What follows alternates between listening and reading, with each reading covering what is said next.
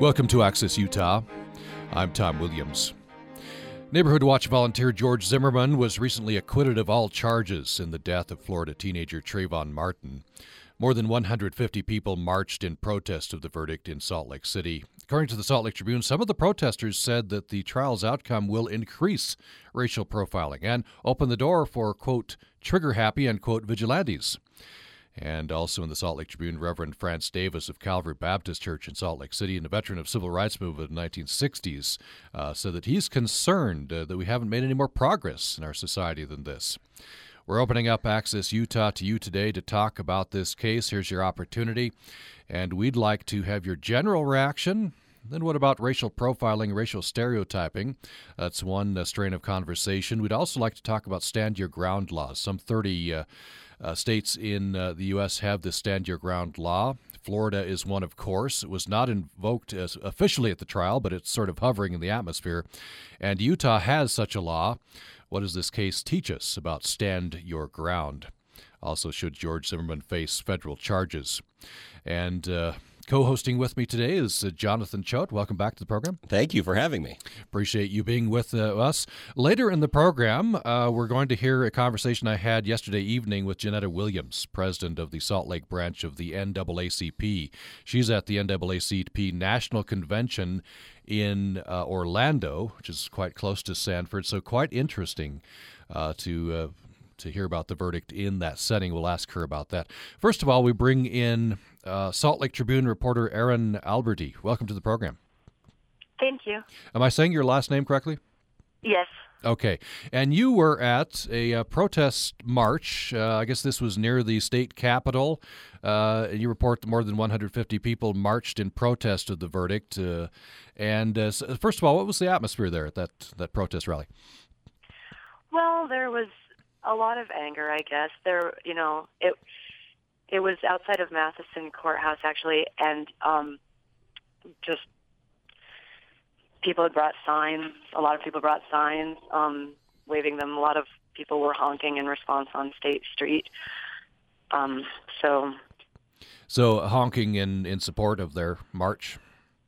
Yeah, I yeah. guess yeah. Uh, so you um, you got a couple of interesting quotes from uh, from some of the uh, organizers, participants in in the rally. Uh, it sounds like uh, some of the people there were concerned about uh, ongoing racial profiling in Utah. Yeah, um, several people and, and, people that didn't appear in the in the article also. Um, not everybody that I talked to was concerned about that, but but several of the people. It was a very diverse group, um, and so there there were a number of minorities there, and um, that definitely was a concern for a lot of the people that were there. Hmm. Um, and uh, at least one person that you talked to said that uh, they weren't maybe as concerned about racial profiling, but they were just concerned about ongoing uh, pattern of uh, differences in treatment, what you might call stereotyping. Yeah, yeah. A lot of the people I talked to, you know, they they didn't talk about things like being stopped by a neighborhood watch. Um, you know, or, or suspected of, of criminal activity, though there were a, a couple of people I talked to that said that they had experienced that. Um, more than that, it was things like going to a restaurant being placed in the back of the restaurant. If it had happened just once, they wouldn't think anything of it, but it was something that happened to the point where they would almost expect it when they went out to eat. Or, um, you know, one woman said uh, she was Latina. She said that, you know, going routinely to a store, paying with credit card, asked to show ID, but seeing that the white customers weren't asked to show ID. Things like this. That that's what they told me. Mm-hmm. And some of them were concerned that the outcome of the uh, trial within the Zimmerman case is perhaps going to have ill effects in Utah. Yeah, yeah. That I mean, that was the most consistent sentiment of everybody that I talked to, just that um, concern that, and and it wasn't just a matter of race for some people. For some people, it was a matter of, um, you know, uh, well, one person described it as brutalization of of youth, and it wasn't just that uh, Trayvon was was black, but also that he was young and he was male, and they were concerned that you know all all three people that matched those characteristics would find themselves facing you know a a culture that was just a little bit more comfortable um, stereotyping and profiling. That's what that's what they told me. Did anybody talk about stand your ground? Yeah, yeah, they they they certainly did. Um, there were lots of uh, chants and stuff, and there was a lot of frustration with with that uh, self defense argument. Mm-hmm. Uh, what was the makeup of of the crowd? You know, a lot of African Americans. What was the what was the makeup? Oh, of the... it, it was it was very diverse. I mean, uh, there were a number of of black people, a number of uh, Latinos, a number of white people, um, all different ages. I mean, I saw uh, senior citizens to small children. Mm. But uh, as you know, uh, some protests have turned violent in other areas of the country. This one didn't. Uh, I guess fairly, fairly orderly. not a yeah. not a charged atmosphere in this one. I well, there was definitely anger, but no, nothing like, uh, yeah, nothing close to violence that I saw. Mm-hmm. Yeah. Well, thank you very much. Appreciate you setting the scene for us there. Oh, no problem. Yeah, Erin Alberty, who was at the uh, protest march at the Matheson Courthouse, um, so more than 150 people, she reports, uh, protesting the outcome of the George Zimmerman uh, trial. Thank you. Thank you so much. And uh, as I said, we're going to uh, go to that uh, interview uh, shortly that I recorded with Janetta Williams, president of the Salt Lake City chapter of NAACP. I reached her at the NAACP National Convention in Orlando, which is uh, interestingly, coincidentally, pretty close to Sanford. Yes, that is interesting. Uh, Jonathan, I wonder your, your general reaction when you, you, heard the verdict and you're you're seeing the the ongoing rallies. Some of them violent, of course. NAACP and and some other national leaders are urging calm. Urging calm, and then that's you know that's a, definitely appreciated. But you know, I I may have a different take than some on this particular one. I am of the opinion that it never should have gone to trial in the first place. Uh, the original investigators and the original prosecutors deemed that there wasn't enough evidence for a conviction, and and that played out in the trial. Um, I you know I'm somebody who I I, I am personally a concealed carrier, and I've been through significant firearms training as far as what is, you know, when it is appropriate and when it or when it is necessary to use deadly force and the potential consequences. In some of the training classes, I've they told us specifically, you know, if you have to, if you feel that this is necessary, your life is threatened or the life of your family or somebody else, and you pull that trigger, expect to go to jail. Period. Hmm you know, you may not be convicted, but expect that it's going to happen. Keep that in the back of your mind that that is a distinct possibility, regardless of how justified you feel you were. Mm-hmm. So um, that's you know that's always something you have to be careful of. But looking at the evidence as you know as has been presented, now none of us were there, and uh, there's certainly some some pieces of the story that we wish we could have that don't you know that just aren't out there. Um, I you know I look at it and I see that it, it, was a you know it's a sad and tragic event. It's something we wish would have never happened in the first place, but that legally it does come down to self defense, and I don't see this as being a racial issue, and I tend to look at, at the same people who are protesting stand your ground laws now are the same people who were protesting them before the event. So it is um, you know it is something that is you know a convenient thing or not you know convenience maybe not the right word but it's an event that says aha see we were right before and we're still you know no minds have been changed on either side regardless of what happened with the trial I think you're aware, Jonathan, of this uh, case that's being used by uh, opponents of Stand Your Ground and and uh, don't like the outcome of the of the Zimmerman trial here.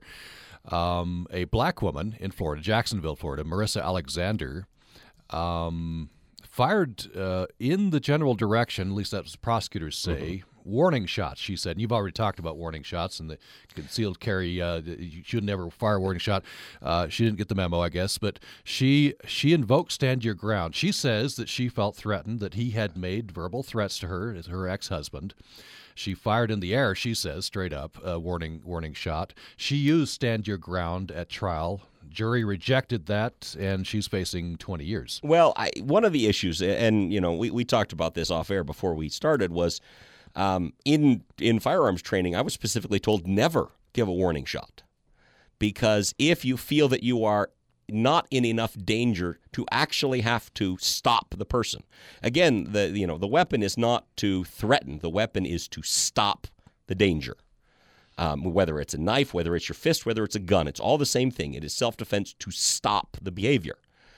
If you're not threatened enough that you have to actually stop an imminent threat, then you're not threatened enough to actually fire the weapon, and that's I think the reason why um, it failed at trial because if you think you have time for a warning shot, then you have time for some other means of, you know, of you know, try to.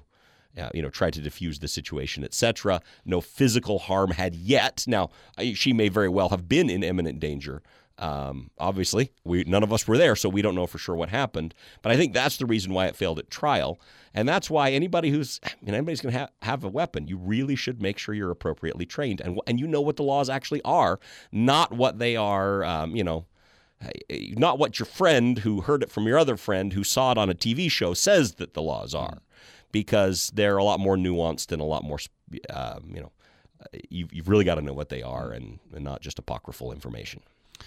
But uh, can you understand, empathize at least with the suspicions? You know, there's a whole history of, of racism. And, oh, ab- absolutely, violent racism. So that this doubt. woman's black. She doesn't get off the you know the the other man, George Zimmerman. Of course, he's half Hispanic, but uh, maybe maybe looks more white. He gets off. Well. Uh, again, the situations are very different, and you have to look at each one individually.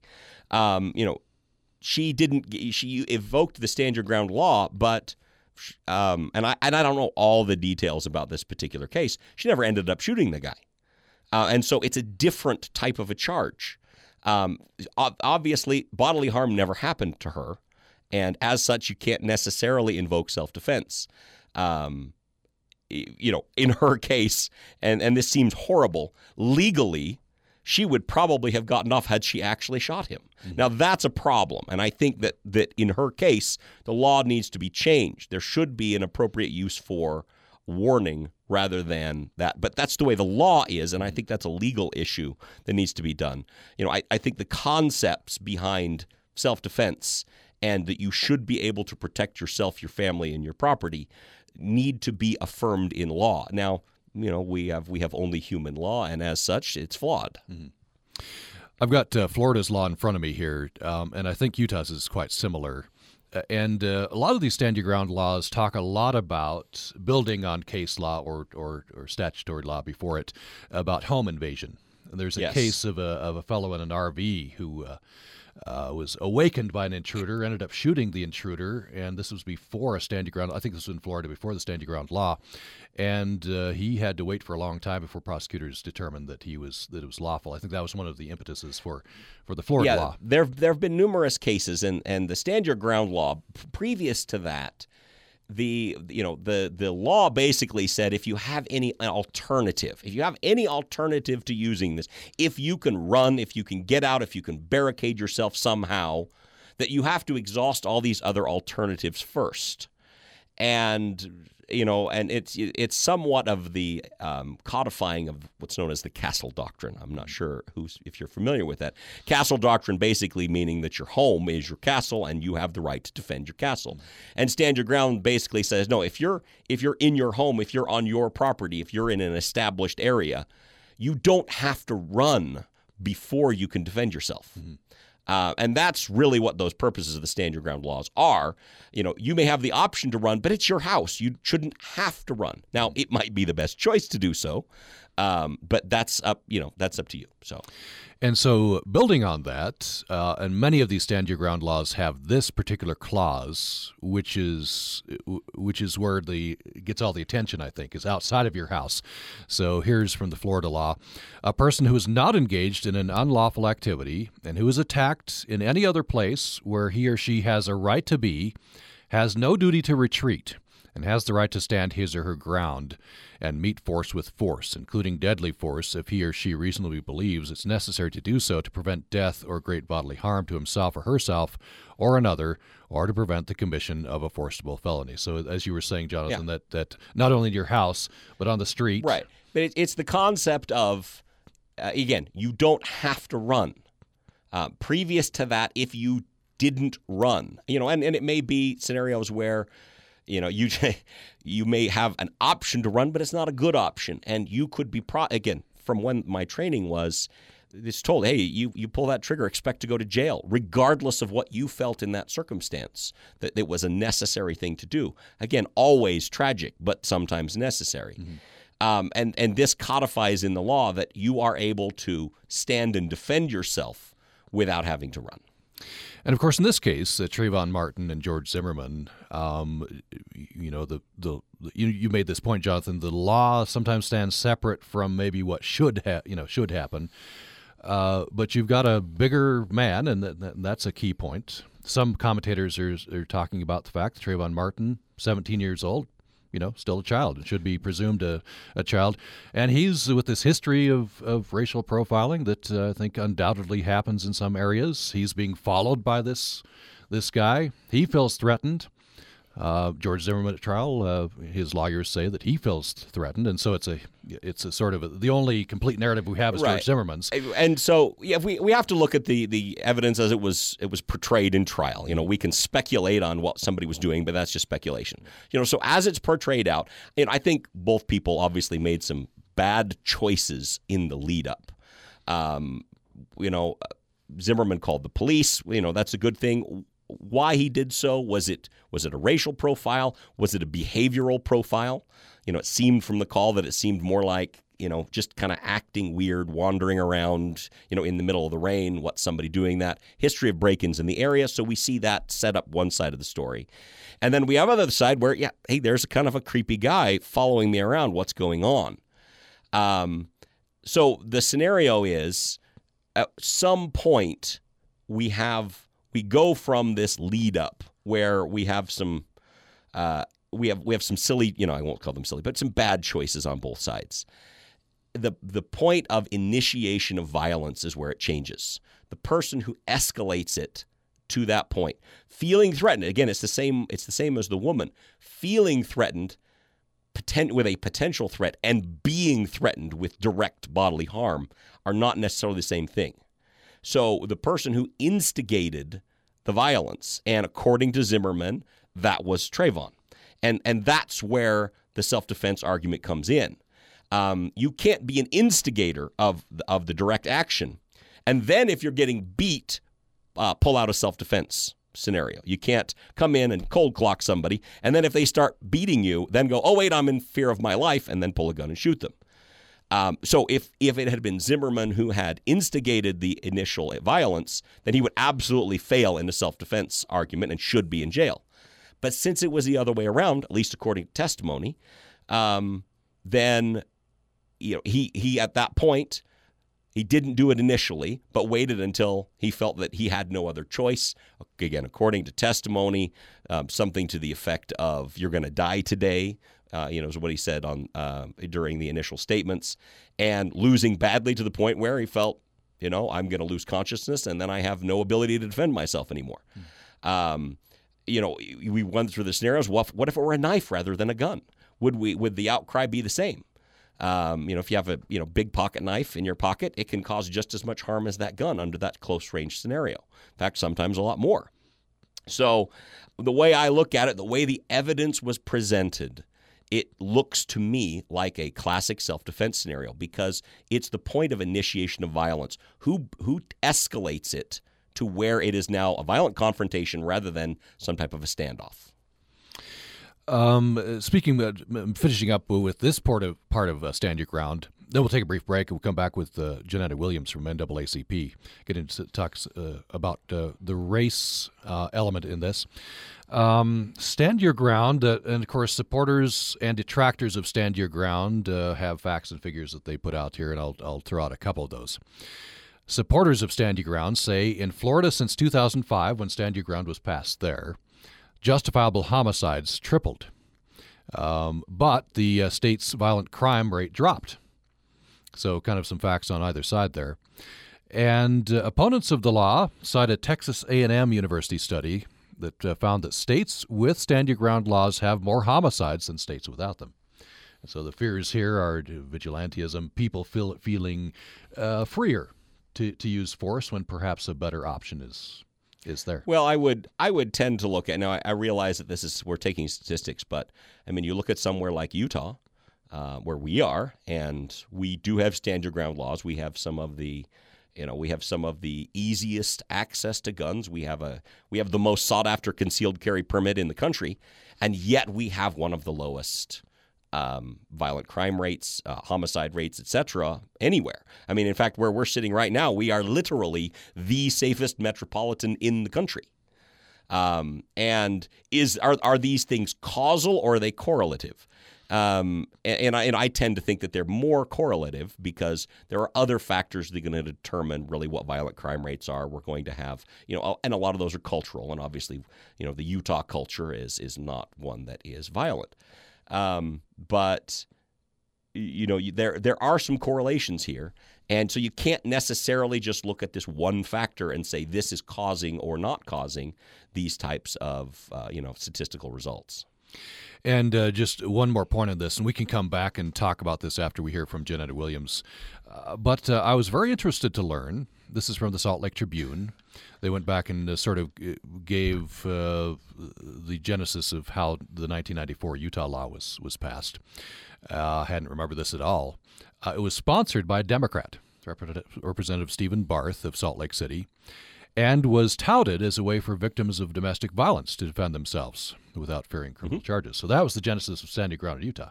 And and and that's the point. Uh, you know, self defense. It's it's it's a double edged sword. You know, we should have the ability to defend ourselves, and guns are the great equalizer. You know, Tom, you and I, we're big guys. I'm I'm a little bit bigger than you are, but um, the, the necessity of having a tool to defend ourselves is not as necessary.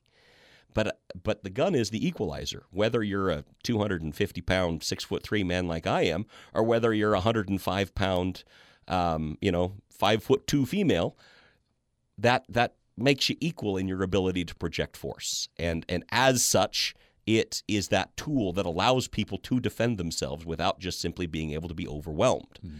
Um, but that does require training and it does require the ability to use it appropriately.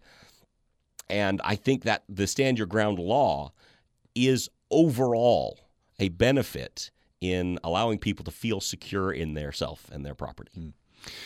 Now, uh, stipulating all that you just said, mightn't it be the case, though, that if you introduce this into, into the whole high octane dangerous mixture in some areas that is race relations. Mightn't uh, stand your ground have a little bit of a explosive uh, effect. You know, it is there is a possibility where you already have a heightened tension that somebody is going to attempt to use the law to justify behavior. Um, but at the same time, if they actually are being threatened, that you know, just because it's a high tension race area doesn't matter what the races of the people are in the particular incidents, but you know, if there's a high tension area and that leads to, uh, you know, the bodily harm, again, if you're the instigator, the, the laws do not protect you. Um, but if you are the person who is instigated against, then maybe what that's going in the short term, we might have a problem where it escalates. But in the long term, we might have people realize, you know, maybe it's a bad idea for me to go and beat somebody up because of a racial issue or because of a cultural issue or affiliation with some organization maybe it's a really bad idea for me to do this. Maybe I'm not just simply going to get away with it. Oh, I didn't intend to kill him. I was just going to beat him up real bad. Well, that's not acceptable in society either. And uh, you know the old uh, the old term is uh, an armed society is a polite society. Uh, we have Jonathan Choate with us. He's co-hosting. We're talking. We're responding to the uh, not guilty verdicts in the uh, George Zimmerman trial in the death of teenager Trayvon Martin in Sanford, Florida. And we're uh, giving you a chance to respond, and so I, I should uh, get to some uh, emails here. We'll we'll do this, and then we'll take the break. we we are pushing this back a bit, but I want to get these in. You can join us here at upraccess at gmail.com. If you have a comment on the stand your ground, the gun laws, or the race element here, or anything, general reaction to the verdict, we'd love to uh, hear from you. Uh, the number is 1 800 826 1495. You can reach us toll free anywhere you are 1 800 826 1495. Email is upraccess at gmail.com, or you can comment on our Utah Public Radio Facebook page. And so here are a couple of emails uh, that came in. Uh, this person said, I find it interesting that this group that marched at the state capitol would presume to know what the verdict should have been without having been on the jury. It sounds like they would only have been happy with a guilty verdict. And I, I think that, yeah, I think it's probably right. That that particular group was looking for a guilty verdict. Yes. They, they definitely saw it that way. Well, and and that was, and we've we've seen the bar be moved a little bit. It was well, just we just want a trial. Well, we had the trial, and now we just want, you know, we well, we just wanted to be guilty, and and I can understand that. You know, if some, you know, we've had many verdicts over the years where people are not satisfied with what it is, um, but that's the way the justice system works. We're not privy to all the evidence that was done in court for how it was portrayed and the nuance of the law.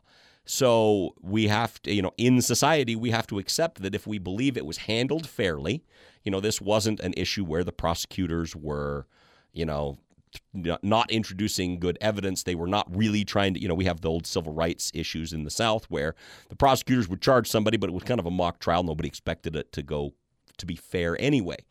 Um, and you know, then that's why we have that history of the civil of the federal civil rights charges to try to make up for those state injustices. But I can't see in this particular instance where the prosecution was not trying to do their best to try the case. They just didn't have the evidence. Mm-hmm. Uh, let's take a brief break here. When we come back, we'll get another email in from Claudia in the Logan area. Uh, it's kind of a lengthy uh, email, very interesting. Uh, she lived in L.A. during the Rodney King case, so she has some interesting points. And then we'll uh, hear from Janetta Williams from NAACP. Uh, back after a brief break. Waste not. Never water in the hottest part of the day. Only water between 9 p.m. to 6 a.m. to prevent evaporation. And when the kids want to cool off, use a sprinkler in an area where your lawn needs it the most. Waste Not is made possible by the Logan City Public Works Water Conservation Department. Information at loganutah.org slash publicworks.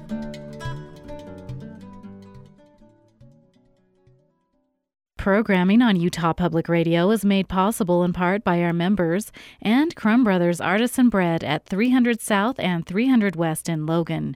Now open Monday through Saturday until 2, with a changing menu of a specialty salad, French breakfast pastries with local seasonal fruits, and lunch sandwiches.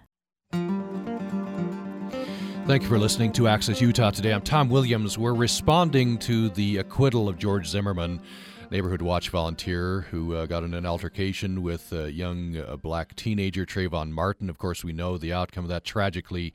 Uh, Mr. Zimmerman shot uh, Trayvon Martin. Uh, Trayvon Martin died. Uh, George Zimmerman, after a, a, pause while the prosecutors decided what to do, uh, and some say only was prosecuted because of uh, public outcry. In any case, he was charged with second degree murder, and then later manslaughter was added to as a mm-hmm. possibility. Mm-hmm. He was acquitted of those charges, and of course, we've had some marches in various cities, including Salt Lake City. Some of those marches violent, not including Salt Lake City. And uh, we're asking for your general reaction. My co host today is Jonathan Choate. And uh, coming up here shortly, we're going to hear from Janetta Williams from the NAACP. Here's what Claudia says. Very interesting uh, points. She says uh, to the question, Was your general reaction? I lived in L.A. during the Rodney King case and ensuing riots. I observed people's reaction was shaped by their experiences during and after the Rodney King case. When I questioned people about whether they believed the police version or other witnesses' version, I discovered that if they had good experiences with the police, they believed the police. If their family members had bad experiences, they believed the other witnesses. The truth is, just weeks prior to the incident, the LAPD began to be increasingly concerned about the effects of a then new drug called PCP. Several officers had been seriously injured by individuals displaying superhuman strength on this drug. The officers had all been warned and they were frightened and prepared. Rodney displayed many of the characteristics of someone on PCP. And the officers responded. If you ask people about the Martin case, you may, might find the same thing about how their own experiences shaped their perceptions. It's also true that the recent climate of increasing drug crime had uh, made the police far less tolerant of public intoxication, and people had been picked up by police and treated less gently by them. I mention this because it's necessary to understand the climate in which this incident took place. recent uh, burglaries in the Stanford area had they created a climate of fear and we've got to defend ourselves and we had better do it ourselves because the police can't do it attitude on part of the residents. So that's uh, part one. Uh, responding to the question Do we have a racial profiling problem in Utah?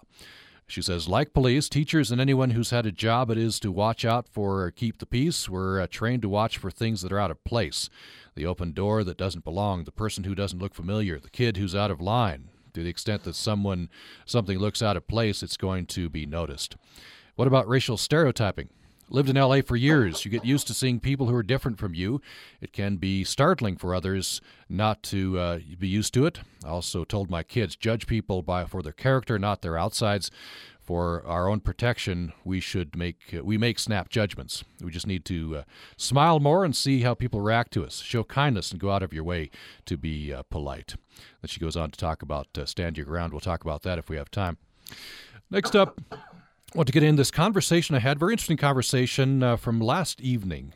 I reached Janetta Williams, president of the NAACP uh, uh, branch in Salt Lake City, at the uh, convention, national convention in Orlando, Florida.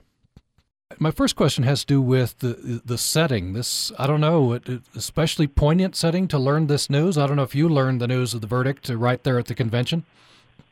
Well, I was at the convention, and I did learn of it. I watched it on TV because I've been watching for, you know, watching everything before and during the trial. I watched the entire trial, and I uh, on um, uh, the television station, HLN Headline News, and so I was very familiar with, you know, everything that was going on.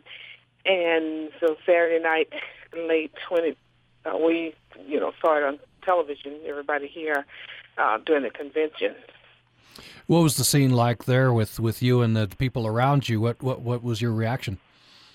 Everybody was was really shocked, uh, surprised uh, of the um, not guilty because everybody thought that the jury may come back and say maybe manslaughter if they didn't want to do the um, the uh, murder too because they came back and asked the question about uh, definition of uh, the manslaughter.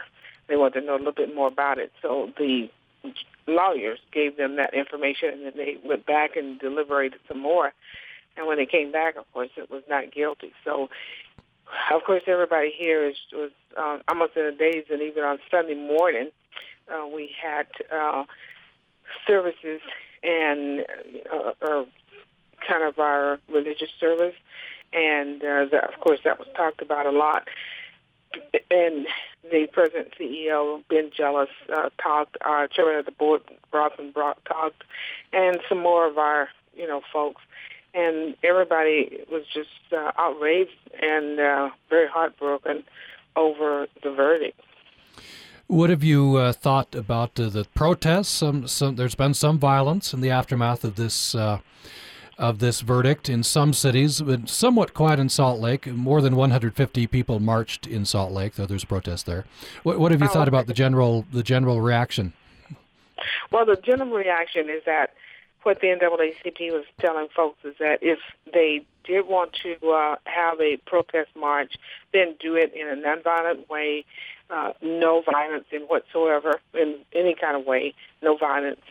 And um, and so a lot of our places they have had uh, kind of a non-violent protest, you know, marches, and I'm glad that Salt Lake uh, did put together something. I'm not sure who it was. I've been gone all week attending the NAACP convention uh, in Orlando, Florida, and today Eric Holder spoke to us, and so we we had um, over one million signatures so far since the verdict.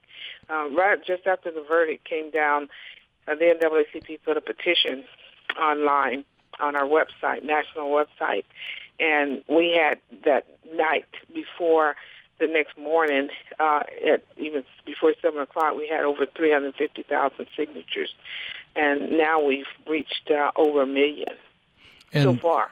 And this, uh, these are signatures on a petition asking Department of Justice to file civil rights charges against Mr. Zimmerman. Yes, that is correct. Yeah. I'm sorry I didn't make that clear. And so you obviously asking for yes, we're asking for the Department of Justice civil rights charges um, to be filed against George Zimmerman. Uh, how likely do you think that is? That I think it might be. I think it might be uh, likely because, uh, because they were looking at the Department of Justice has been looking at uh, the situation prior to this, and then we had uh, religious uh, groups that were meeting at the convention at the same time that we're meeting here, and uh, they have uh, sent notices out, and they also um, came in today and announced that they are endorsing uh, and, and and working with the NAACP in doing this as well. Mm-hmm. And so and so we were very happy about the um, uh, the religious the Christian group that's here. Now, noticed in your statement that you put out uh, on behalf of the Salt Lake branch of the uh, NAACP, you talk about um, continuing a fight to outlaw racial profiling, whether it comes at the hands of law enforcement professionals or armed citizens.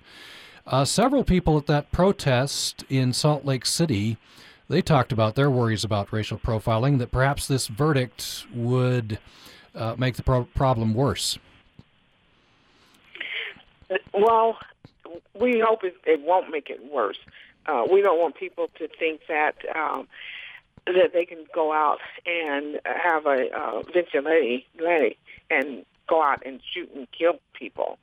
Uh, what and we don't want to have any type of uh, profiling being done. And you know this, uh, what happened with um, Trayvon Martin it was profiling. A lot of people don't want to talk about race and race relations for some reason, but uh, we, the NAACP, uh, are saying that it was a profile, and he was profiled because he was the African American young boy walking and trying to make it home in the rain. He had his hoodie on, and a lot of young folks, both black and white, Hispanic as well, wear those hoodies. And so it, it's just a time when uh, we're telling all of our young folks to, you know, be careful that they're out by themselves or even maybe if there's just two people because we don't want uh, them to be uh, attacked in any way, approached, and, you know, anything could happen. So, you know, it's not the fact that we're trying to scare them, but we're just saying, you know, in reality, you know, be very careful be very careful when you're out there. You never know, you know, what might be on the minds of some of these folks. And, you know, we just uh, alerting our young folks to, uh, you know, watch your surroundings, watch, and, you know, especially if somebody's following you, uh, try to make it to a safe place. Now, some people might think uh, racial profiling, some of these problems happen elsewhere, but perhaps not in Utah. Does it happen in Utah? Yes, it it will it, it it has happened in Utah and it will happen again in Utah. And so we've we've seen that we've seen this uh, happen before, and not only when we're talking about uh, racial profiling, but even in the um, gay and lesbian community, uh, they have been targeted and harassed as well. And so, you know, we're looking at just all different areas of profiling, and we're just saying that people need to be, you know, very cautious and be aware of their surroundings. Make sure that they can have their cell phone on and try to call 911 or try to call some somebody that's going to help. And like I said before, try to get somewhere safe where that um, if somebody's even thinking about doing something to them uh, or harming them anyway, that they can get to a safe place or call for help or find somebody, you know, a neighbor that may let them in or do something. We're just not so sure what, you know, what might happen because the, you know, the neighbors after they had heard some of the things that was going on with Zimmerman, they did call the, you know, 911, and that's when, you know, you heard the shot. And of course, after the shot then the yelling completely stopped. So we uh, are in mind that it was Trayvon Martin that was yelling for help. Mm. Now, the uh, you, you, say um, it has happened to Utah, will happen again. You're, you're you're quite sure of that. What? Why are you sure? I, am sure. I'm sure of that because the NAACP we do get calls or reports on on profiling and uh, racial profiling, and uh, some maybe like six or eight years ago, when the um, uh, different law enforcement and community folks come together and did a um, kind of a research on if there was profiling even by police, and there had been cases where there were. Some folks were saying that, that no, they don't think they did, but but they, they there had been uh, cases where there they were, you know, profiled, and uh, so we're you know we're talking about profiling, we're talking about even you know employment discrimination as well. So there's a lot of different things that continue to happen, and it happens in Salt Lake City too. Because when people think that uh, uh, Salt Lake City, uh, you know, there's no discrimination, there's uh, everybody gets along, and you know, there's so many different things that happen because, but we get the complaints that come in, and that's why I said I know for for a fact there's racial profiling we get employment um, discrimination uh, all the time. We get housing discrimination complaints uh, all the time. So there's a lot of discrimination goes on, uh, you know, all all the time, and and we we see it constantly.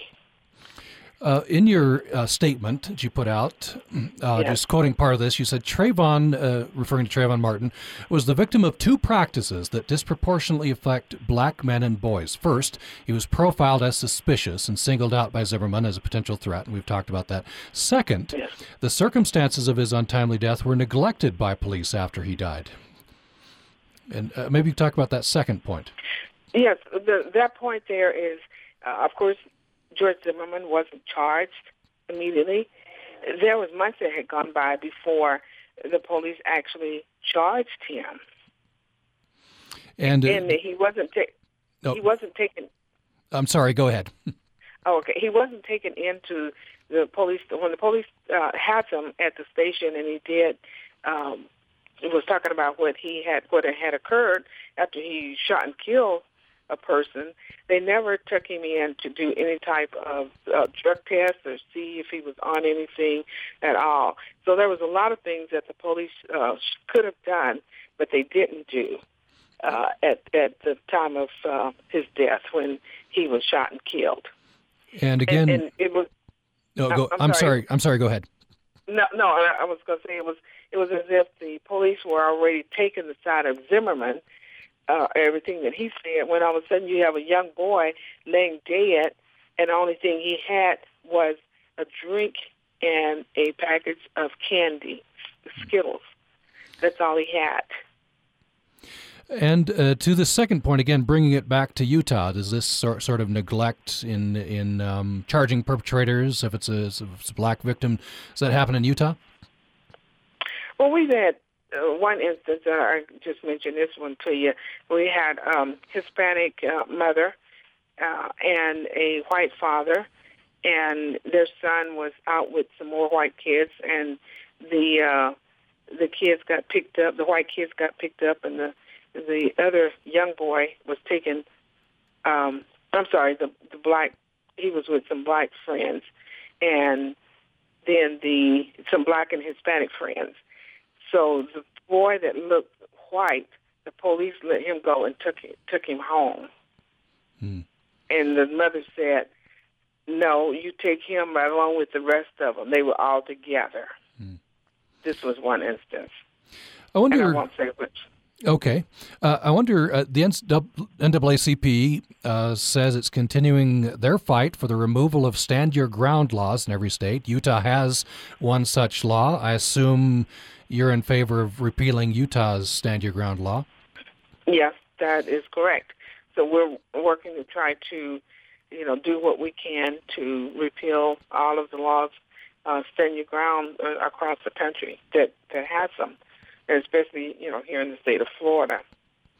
And what uh, what's your objection to stand your ground? Specifically, what do you think we learn from the, the this this case, the Zimmerman case, about stand your ground? Well, when when you're talking about stand your ground, and then they were saying that Zimmerman was standing his ground. Well, Trayvon Martin had as much uh, right to stand his ground, defend himself against a grown man and a 17-year-old boy, just as much as Zimmerman did when he's saying that he was trying to protect himself from being armed. And so it, it goes a little bit too far uh, in, you know, stand your ground. Uh, one person uh, in Florida was killed over uh, twenty dollars, and and this person was has gotten gotten off because they the police said that he was, uh, and then they went to the court and said he was standing his ground just because this person um, it was over twenty dollars, and one person owed him the money. They got in a big argument, and the guy and one person shot the other. Finally, and so it, what it did, what it does is stand your ground is that instead of having the law take care of it and go through the process of maybe somebody getting arrested, going to court, all of that, what it, what it's doing is having the person being the um, the executor, everything, you know, judge, jury, executor, um, and and that's that's it. And then think, oh, I'm just going to use the stand my stand your ground to get off. Hmm. And that's what happened here in this case. Finally, I, I want to maybe get the general reaction. You're you're at a perfect place, an event for this question. You're at the NAACP convention there. Uh, yes. I want to get you uh, your reaction to um, the reaction of Reverend France Davis um, Calvary Baptist Church in Salt Lake City, of course, a, a veteran of the civil rights movement, uh, uh, and they asked him to react to the verdict in the case. And here, here was his comment. Very interesting. He says, "I'm concerned that we haven't made any more progress in our society than this. I would have thought that we would have stopped profiling and stereotyping and moved forward, but it seems we're still there." And, and that is true, and that's uh, some of the same things they're saying here. Uh, you know, in years past, you know, we've had uh, discrimination. Uh, we've had, uh, for instance, Emmett Till. Uh, everybody knows what happened with Emmett Till.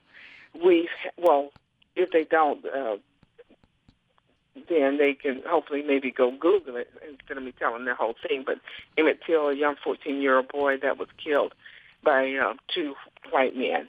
And then we had Medgar Evers, which is uh, 50 years in June, 50 years ago in June, that he was uh, gunned down in his um, driveway at home because he was registering, you know, mostly black folks, of course, to register to vote. Uh, but we've had profiling going on across the country, and it just continues to to happen. Um, it seems like it's, you know, it's it's we're just going back. We don't want to uh, go go back again and say, um, you know, let us fight these same battles over and over again. Uh, you know, when we win, when we won so many different cases in the courts, and when it's against the law, but they still do it, but then they still bring up some other law, like the Stand Your Ground law, and people are using that to just kill people. Uh, and we see that we see that happening. Yeah. So uh, NAACP convention continues till when? Uh, it, it ends uh, Wednesday night.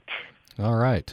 It ends uh, Wednesday night, and we have uh, tomorrow. Today was Eric Holder uh, spoke to us, of course, and tomorrow we will have um, Reverend Jesse Jackson, Al Sharpton, and Martin Luther King III that will be talking to us, and we are planning our um, huge March on Washington anniversary uh, coming up on August the 24th in Washington, D.C.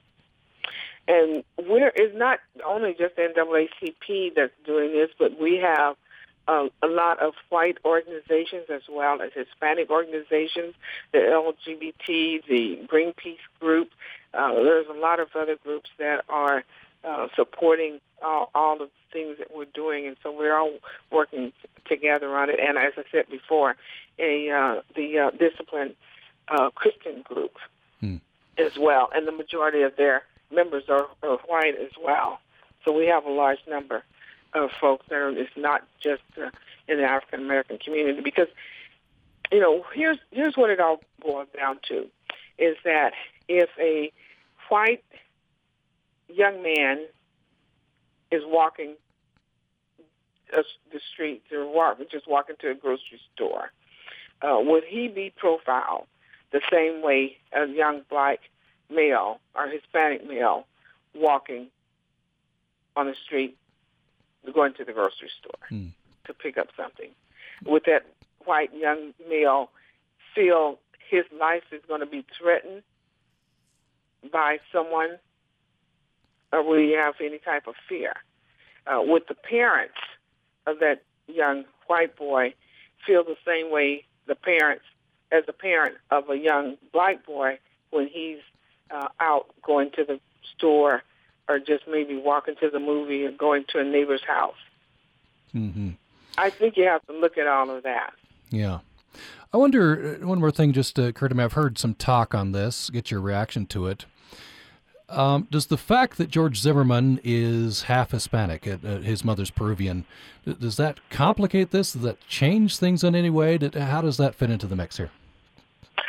No, because because when people looking at George Zimmerman, to be honest with you, they're looking at a white man, uh, you know, regardless of his mother's background. His father's white, and um, so he, you know, they're looking at him. And then another thing is too the the jurors. Uh, I, of course, myself and others totally disagree with the jurors. A lot of people don't want to say say anything negative because they'll, you know, about the jurors. But uh, jurors all got it wrong. They they totally looked at it uh, very different than um, than a African American person would have looked at it.